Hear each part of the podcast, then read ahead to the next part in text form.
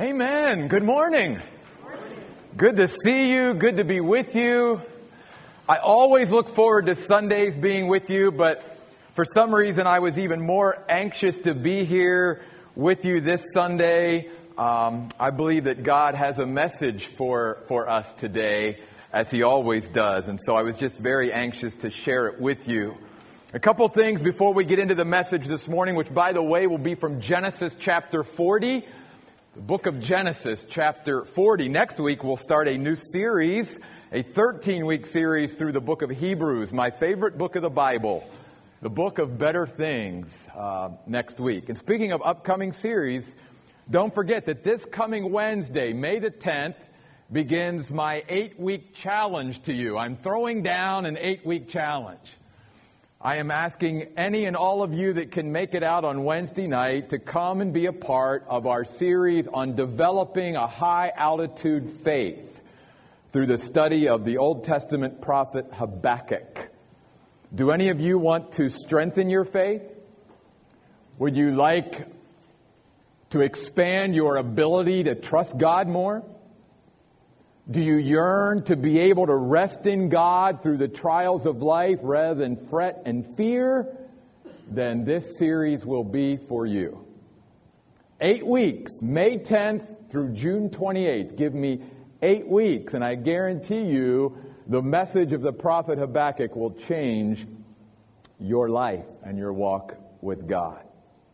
Speaking of that, I was sharing with the folks who were here last week that we uh, we're given some disappointing news. You know, this was the day we were supposed to go over after our service and have our, our photograph taken on the property, and we were getting ready to break ground. And then we heard back from our lender very surprising news that they had not clued us into the whole time we were working with them, which was basically, no, we're not going to lend you the money. And we're like, okay. You know, obviously, we believe that God is sovereign and He's in control, and we're like, okay, why the delay? You know, what's going on here? And God very much reassured me, as I reassured everybody last week, that God's delays are never there to give us something less, but always to give us something more and greater. You see that with the story of Lazarus. You remember? The sister said to, to, Jesus, Well, Jesus, if you hadn't delayed and sort of wasted your time in getting here, you know, you could have prevented my brother from dying. Jesus, like, you're going to see the glory of God in an even greater because I'm going to raise him from the dead, you know. Well, let me share with you some, some news after we got that disappointing news, I said that I really was impressed that God wanted me to bring a message to all of us about dealing with disappointment. We're going to talk about that in just a moment because all of us deal with disappointment. And it's very important that we learn how to deal with disappointment as followers of Jesus Christ. But in that, I said, you know, we're just going to trust God that God's got something greater. Well, very early in the week, after we all left each other on Sunday, Scott sends out this email because he's now been in contact with all these other lending institutions. Some of them you've suggested and that we knew about and stuff, so we started to go in another direction. And here, very quickly and very soon after that, in the week, God gave us some very encouraging news just to say to us as a church, I got this. Just trust me on this. So let me share with you right now where we're at. This is all I can share with you at this point, but I, I do see God very much at work in all of this. So, a couple lending institutions got back to Scott and basically said, after he gave them all of our information, we are very interested in working with you. We are very interested in lending you money. And, and here's even the better part not only do we have some other lending institutions who are very much willing to work with us and lend us the money, the terms that they are offering us are better than the terms we would have ever gotten with the other institution. yeah, that's a yay God. Yeah, that's a, yeah. So we're continuing to work through that process with these lending institutions. Just keep, keep praying about it. But God has got something very special planned for us, and He wants us just to trust Him. And that's really what this message is about today in dealing with disappointment. It's about learning to allow God to build into our life a tenacious faith and hope. In fact, Peter talks about this. He, he says in 1 Peter 1.21, through Jesus, we have learned to trust in the Father who raised him from the dead and gave him glory so that our faith and our hope would be in God alone. When you talk about dealing with disappointment, all of us get disappointed. Whether it's through our expectations not being met in some way, through a circumstance or people, whether it's the fact that sometimes our hopes or our dreams or our desires are not fulfilled or realized, we get disappointed. We do. In fact, many of us probably face disappointment every week. Being disappointed is not a sin. How we respond and react to the disappointments of life, that's the crucial issue. Because disappointment is simply the tip of a wedge that can be driven into our life that can really cause us a lot of problems and issues over our life. And our spiritual enemy knows this. And that's why he will take things as harmless as it seems, like disappointments. And if we're not careful, he will begin to drive this wedge into our life that starts with disappointment, but it never ends there unless we learn how to deal with it properly and biblically. Because disappointment will lead to discouragement. And discouragement then will lead to disillusionment. And disillusionment will lead to depression, and depression will lead to defeat. And there's nothing that can stop our spiritual growth or get us to a place of bitterness and anger and defeat more than not learning how to deal with the disappointments of life. And so it's very important that we talk about this today. Because again, maybe some of you, and, and disappointments are so common to humanity and was so common in the Bible that it actually was very difficult to pick out one passage or one Bible character to talk about in relationship to disappointment. Because you could go through almost every page of the Bible and find disappointment through and in some human being on the pages of Scripture. But the one that God led me to today was Joseph in the book of Genesis. One of the reasons why was because one of the things that Joseph was dealing with was the whole disappointment over delay in his life, over God's timing of things in his life. And so for just a few minutes, let's sort of review and summarize the life of Joseph this morning. Remember, he was the young man that God gave a dream to early on in his life. It was a dream about Joseph one day being this great leader and having all of this responsibility and, and God using his life in, in such a miraculous and mighty way. And yet it was very soon after God gave Joseph that dream that you know the story. His own brothers sold him into slavery in Egypt. Think about how disappointing that would be. You know, most of us, if we are going to face disappointments in our lives, it's, it's primarily through two avenues. Either the circumstances of our life are not turning out the way we wanted or the way we planned or desire, or people disappoint us. It's, it's usually one of those two things, and sometimes they're the same thing. So you can imagine the disappointment that this young man, Joseph, had when his own brothers sold him into slavery in Egypt. Then he gets to Egypt. And like a person of faith and hope, and Joseph certainly had it, he goes, Well, this isn't the way I thought this was all going to work out, but I'm going to make the best of this situation. I find myself in the house of this man Potiphar, who is a pretty powerful man in Egypt. And so I'm just going to do the best that I can in serving him. And, and, and Potiphar and his wife saw something in Joseph. And that's why the Bible says they elevated him to really the, the, the, most powerful position as far as the servants of Potiphar goes in his entire household. He basically managed it all. And he was so faithful and so diligent, and all he ever did was the right thing, right? And then the Bible says Potiphar's wife began to make advances towards Joseph. And to cut out a lot, but to get again to the, to the point, because Joseph refused Potiphar's wife's advances, she lies about him. And then he ends up in prison. Again, what a disappointment. All he's ever done is the right thing, and here he is, no dreams realized, sold into slavery, now in prison. And maybe some of you sometimes in your life, I know I've been there, you sort of feel like you're in a prison even though you might not be in a physical prison because you sort of feel trapped.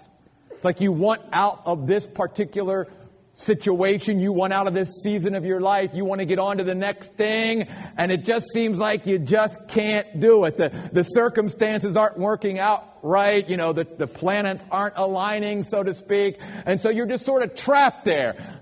Joseph felt that in a very physical and spiritual and emotional way. I'm, I'm just in this prison. There's nothing I can do about it. So I'll try to make the best of it.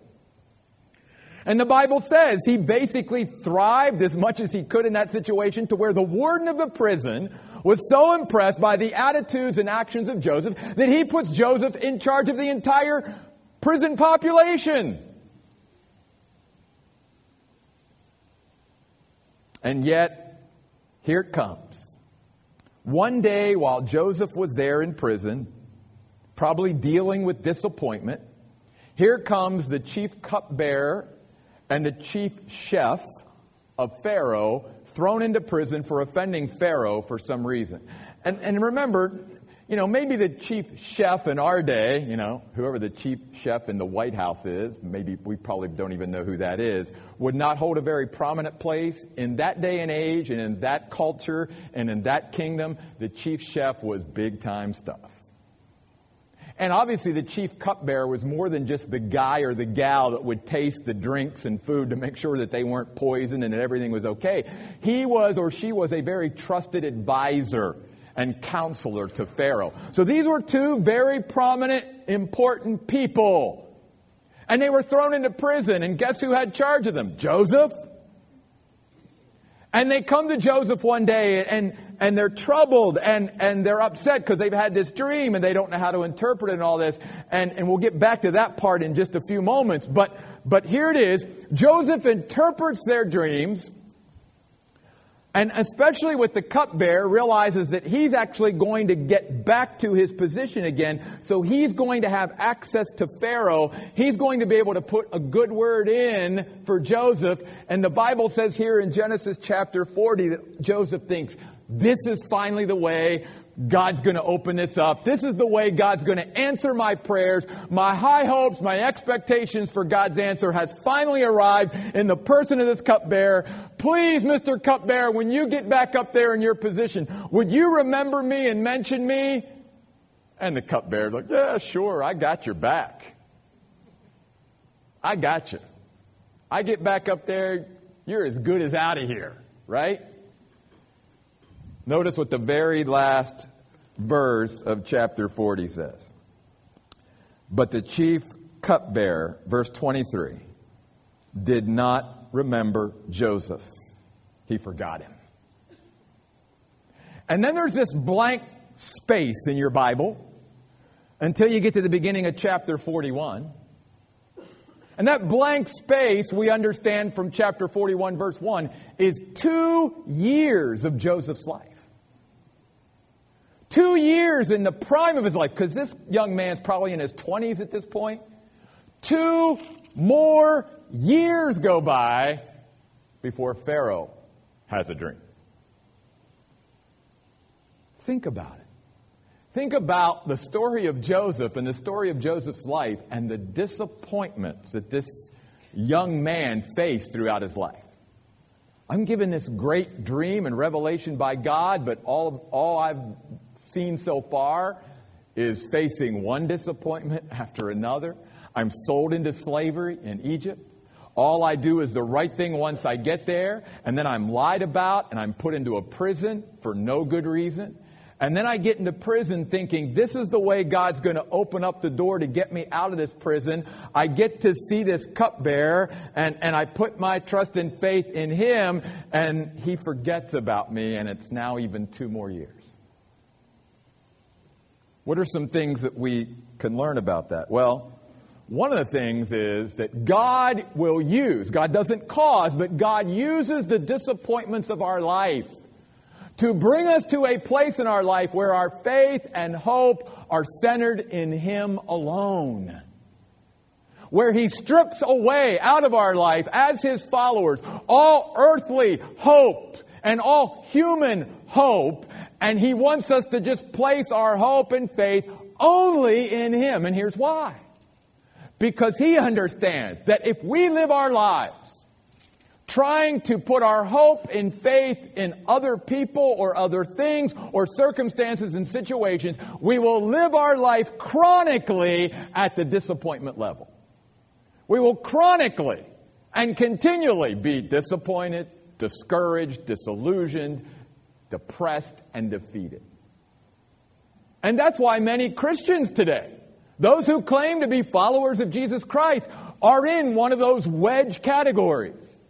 The enemy has gotten a chance to begin to drive that wedge into our life because our faith and hope is not really in God alone.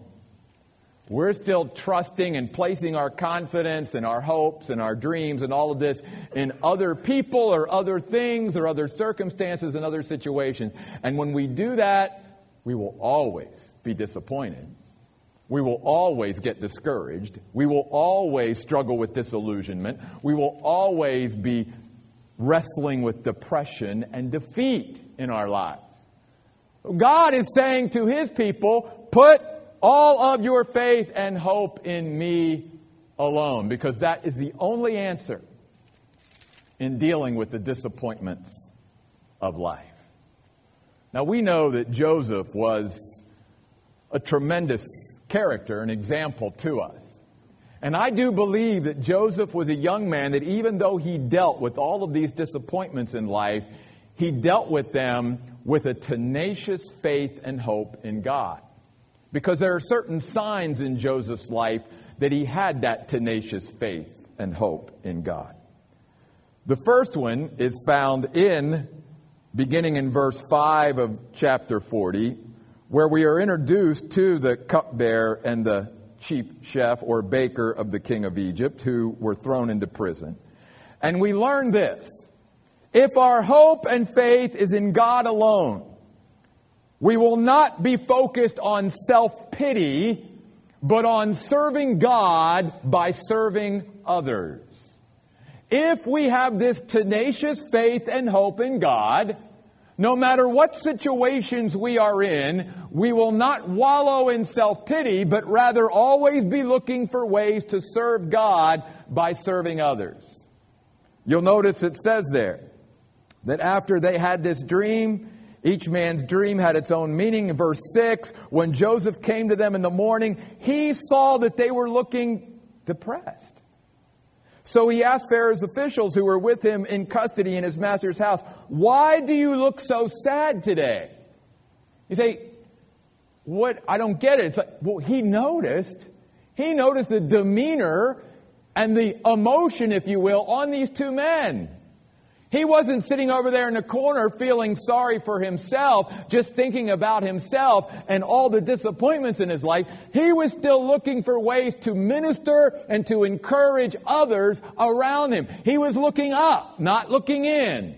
He was, as Paul said in Philippians 2 3, he was looking out for others more than himself. And that's a sign that we have a tenacious faith and hope in God. When we can be going through difficult challenges and circumstances and trials in our life, and yet we still have that heart of serving others rather than looking inward, feeling sorry for ourselves. In fact, many times the way we turn feeling sorry for ourselves and wallowing in self pity around is when we begin to look out and realize there are so many hurting people out there. There's some things that I could do for them rather than always thinking about myself. And that was Joseph. Why are you looking so sad today? He, he noticed that. Have you ever been there in your life where you were having a really bad day and you walked through your entire day, whether it was at work or at school or even at home or anything, and nobody really noticed how you were hurting? And you were hurting? If just one person in your life would have stopped long enough to say, hey, can I pray with you? Can we talk? Can we go? I mean, at least they cared enough about you. And how about you with somebody else? Are you so, am I so locked in on my day and what I've got to accomplish and all that that I don't even notice the other people around me? When we do, that's a sign that we are living by faith and hope in God alone. Secondly, you'll notice that if our faith and hope are in God alone, we will have a positive, not a cynical attitude. We will have a positive, not a cynical attitude. Now, I'm not talking about the positive of power, uh, powerful positive thinking like Norman Vincent Peale and so many others after him have spouted. That's not biblical. That's not dealing with reality. That's, that's not facing the problems of life. That, that is not a biblical concept. What I am talking about here is the concept that I understand that God is always at work, even if I can't see, because I'm, you know, walking by faith, not by sight. And no matter what my circumstances, no matter what disappointments I am facing, there's this inner sense of well-being in my life. That's what it means to be positive. It also means positive to be that I focus on the things that I can do in each every situation rather than on the things that I can't do. And that's what Joseph was doing.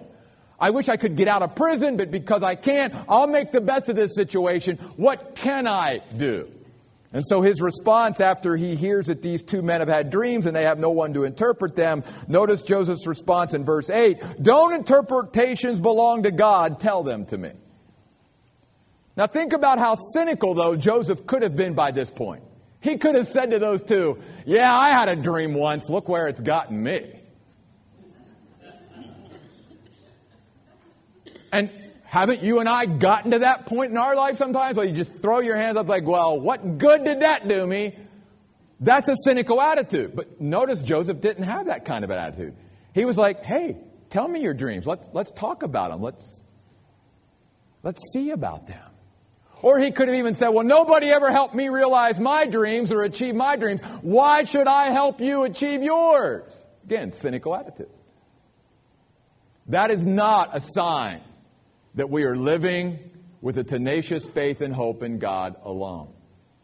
We always keep a positive outlook knowing that even when my circumstances may look a certain way, again, God is always at work, always moving, always working. I just need to be the best me I can be in this situation that I'm presented with and trust God for the outcome of it all somewhere down the road.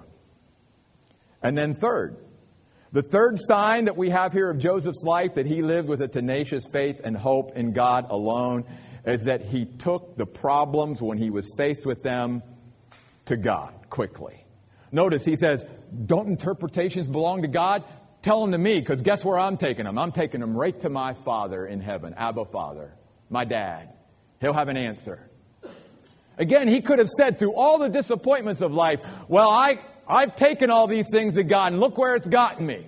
You know, like many, we've prayed about this God for years and nothing's ever happened, so I'm just going to stop praying about it. No. He was like, here's a problem. Who has the answer? You do, Daddy. I'm coming to you. It's that childlike faith that God wants to build into our lives. Because even if God doesn't change our circumstances, in our time with Him and in our action with Him and our communion with Him and fellowship with Him and prayer with Him, He can change us and our attitude. And so I love Joseph's response. Don't interpretations belong to God? Let's talk to God about it. He quickly takes these problems to God. Again, after being sold into slavery, after being lied about and put unjustly into prison, after being forgotten about, Joseph still has that attitude of, God has the answer. Let's go to God with this. That's really three signs that Joseph lived with a tenacious faith and hope in God alone. Well, I want to share with you for just a few moments five principles, five building blocks in our life that we can that we can grow a tenacious faith and hope from. Okay? Things that God has used in my life that I even see through the life of Joseph that I want to share with you today about growing or building a tenacious faith and hope in God. Because, as Peter said, through Jesus, we now have learned to trust you, Father, you who raised him from the dead and gave him glory so that our faith and our hope would be in God alone. 1 Peter 1:21. First, first building block. God never forgets about us even when the circumstances seem as if he has. Now, people can forget about us, but God has never forgotten you. Now, if you're honest, because I've thought at times in my life God has forgotten me, like I'm totally off his radar screen. Because if, if, if I was really on his radar screen, if he really hadn't forgot about me, then things would be different. But we have to lock in on that truth and remind ourselves of that and meditate on that. God never forgets about us. Now, one time in Israel's history, and actually it was many times, but one time it's recorded in the Bible, Israel thought that. They were complaining to the prophet Isaiah. They said, God has abandoned us and forgotten us.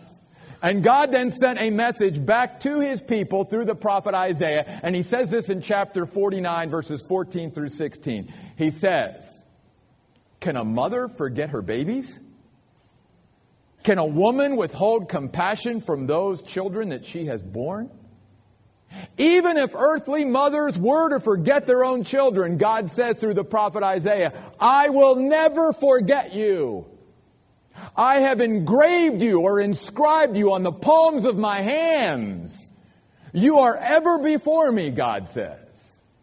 So God says, I will never forget you.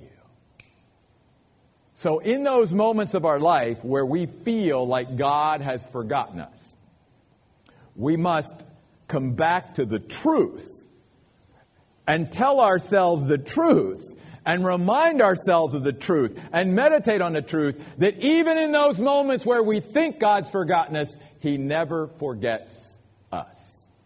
Never. The second thing is that nothing can separate us from the love of God in Christ Jesus. Romans 8, 35 through 39. Nothing can separate us from the love of God in Christ Jesus, our Lord. Paul said, Can trouble or distress or famine or nakedness or peril or danger or the sword? Paul said, No, we are more than conquerors through him who loved us. Can death or life or things present or things to come or angels or heavenly principalities or any of these things, can anything ever separate us from the love of God? No. No. Now, again, we may think at times, well, if God loved me, then I wouldn't be going through this. But just like in Joseph's life, we must remind ourselves because we have a very sometimes warped definition of love. God's love is not a pampering love.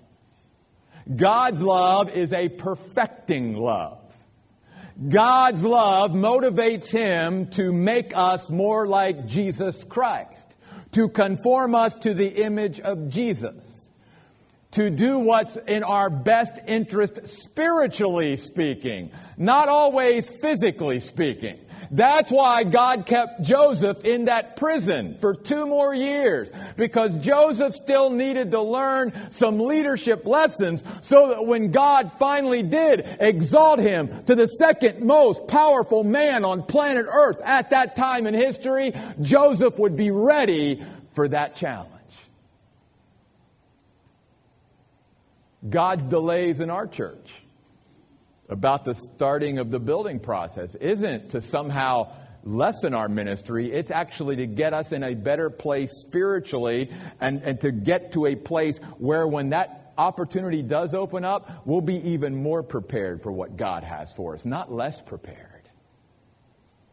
And that's all born out of God's love.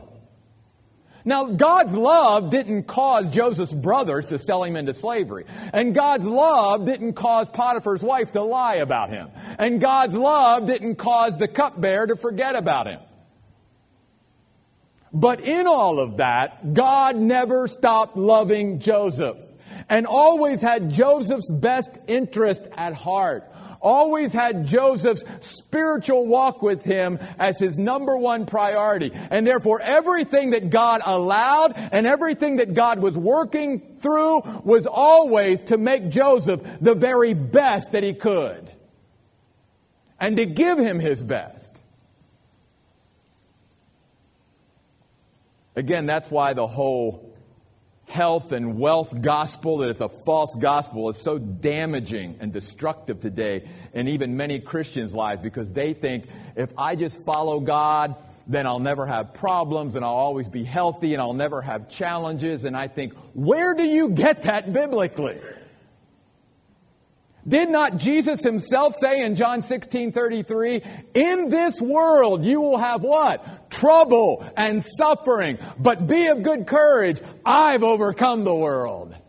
And if he overcame the world and we are in Christ, then we can overcome anything that's thrown at us too. See, God wants to build into us the idea that we can thrive under less than optimum circumstances. Somehow I think we've bought into this whole thing of, even as Christians, I need the perfect circumstances to be able to thrive spiritually. And God's going, where do you get that idea? And why do you think in this broken world with all of you sinners down there that it's ever going to be optimum? It's never going to be optimum. The only optimum that we're looking forward to is heaven. There's no optimum here. We live in a broken, broken down world with broken people. It's never optimum, but God says, even in that world, you can thrive and rise above everything through me and through the love that will never let you go. Third building block God's promises are true in His timing, not in ours. Oh boy, that's a big one. God's promises are true, but only in His timing, not in ours. Not only thinking of Joseph, but think about Daniel's friends. I'm sure they thought in their timing, God, you're going to prevent us from going into the furnace. No, no, that's not how God works. My timing is going to be delivering you in the furnace or through the furnace. I'm sure Daniel thought, oh God, your timing is going to be you're going to deliver me before I even get to the lion's den. Nope, nope, that's not how God works. He wanted Daniel to be thrown into the lion's den first, and then God would deliver him out of or through the lion's den. See, again, that's where we always want God to provide the escape before we go through something. And again, God says, don't you understand with me? You can go through anything and you actually come out the other side stronger and better and, and, and all of that for it because again, it's for your best interest that I, in my love, allow you to go through these things. Fourth, we are never responsible for others' behaviors or attitudes, but we are always responsible for our behavior and attitudes. So, why do we spend so much time wrangling and wrestling over everybody else's bad attitudes and behavior when it's a full time job focusing on making sure our attitude and behavior is where it should be. And remember, it is our attitude and not our aptitude that determines our altitude. And how do we develop or keep a good attitude about everything? Simple answer yield to the power of the Holy Spirit. Be filled with the Spirit. Learn to live and depend upon the Spirit of God. Paul said in Romans 15 13, Now you are the God of hope. And may you fill these people in Rome with your joy and peace as they believe in you, so that they may abound in hope through what? The power of the Holy Spirit. Romans 15 13. That's why the Bible talks about the fruit of the Spirit being what? A bunch of attitude words, right? The fruit of the Spirit, knowing that God's Spirit is in control of me and filling me and I'm yielded to the Spirit is what? Love, joy, peace, patience, goodness, kindness, faithfulness, gentleness, self control. A bunch of attitude words. How do I keep my attitude right and aligned with God? Through His power of His Spirit. God doesn't expect you and I to have a great attitude about things on our own. But we can, through the power of the Holy Spirit, keep our attitude where it needs to be. And remembering that one of the building blocks of a tenacious faith and hope is realizing I'm never responsible for other people's behavior and attitudes, but I am always responsible for my behavior and attitudes. Again, Facing disappointments in life is not a sin any more than temptation is not a sin. It's what we do with that temptation. We're all going to face disappointments. In fact, maybe even this week, you will be faced with a disappointment, maybe several this week. That's not the issue. The issue is how will you and I respond and react to those disappointments? And then finally, the final building block is realizing that God's grace is always enough, always sufficient in each and every situation in life if we will receive it.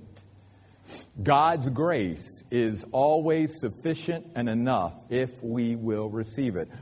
2 Corinthians 12 9. Paul said, God, get rid of this thorn in the flesh. I don't like it. God responds to Paul, Paul, it's for your best interest that you keep that thorn in your flesh for the rest of your life, but I will give you my grace, and my grace each day in your life, that'll be enough for you. You'll be able to navigate that thorn in the flesh through the grace that I give you, through my supernatural empowerment and enablement. I'll give that to you. And God promises His grace to each of us if we will receive it. Now, as I said a couple weeks, we can reject it. We can push it away. But if we will receive it, whatever situation, whatever season of life we are in, we may feel like Joseph, we are trapped in this prison that we're in and we can't get out and we so want to get out, we want to get on to that next thing. God's grace will be enough. And God's Spirit will be enough to keep your attitude where it needs to be to rise above the circumstances of life and not live at the disappointment level. Remembering that God's timing of his promises are always true, but they're true in his timing, not in ours. These are the building blocks of a tenacious faith and hope in God. Let's pray. God, I can't imagine what this young man Joseph went through in his life. But I know this through everything that he went through, he had built and maintained a tenacious faith and hope in you alone. To where even as he came out on the backside, he said to his own brothers, You meant evil against me, but God meant it all for good. What an attitude. What a perspective. But that's only because Joseph had gotten to a place in his life where he did not ultimately put his trust, his hope, his dreams, his desires in the circumstances and seasons of his life, in the hands of other human beings who will always fail us and disappoint us. He learned to put his trust and faith and hope in you alone, God. And I'm praying today for all of us who are dealing with disappointments in our life, facing those things, that we will not allow the spiritual enemy of our lives to drive that wedge deeper into our life, to where it goes from disappointment, which seems so harmless, to discouragement and disillusionment, to depression, despair, and defeat. But God, that today you will have spoken to our hearts and into our minds. And even as Nicole prayed before the message, that you will breathe into us your breath, God, the breath of your word. And that, God, you will move in this place and move in our lives in such a way that we will declare to you right now as we come to worship you that, God, our hope is in you alone. You're it. If I place my hope and faith in anything else or anyone else, I will chronically and continually live in a state of disappointment and discouragement. But God, if I learn to put my hope in you, if I learn to trust you and place my confidence only in you, then God, I'll be able to navigate the really difficult seasons of life. I'll be able to deal with the problems of life and face the disappointments of life in a positive way rather than a negative and destructive way. God, use this message in all of our lives and in the life of our church as we face this disappointing news of being turned down. Help us to trust you, God, that you've got something greater and better than we could have ever imagined. These things we pray in Jesus' name. Amen. I'm going to ask you to stand. Before we sing this song, because it is a real declaration of our hope and faith in God, I'm just going to ask some of you here this morning would any of you be willing to sort of declare here this morning, before you declare, God, I'm going to put my faith and hope in you alone, that you're facing a disappointment in life right now and you needed to be reminded of these things today, or you're struggling a little bit. Maybe that wedge of disappointment has started. Would you raise your hand? Just raise it. Thank you. Thank you. You can put it back down once you raise it. Anyone else?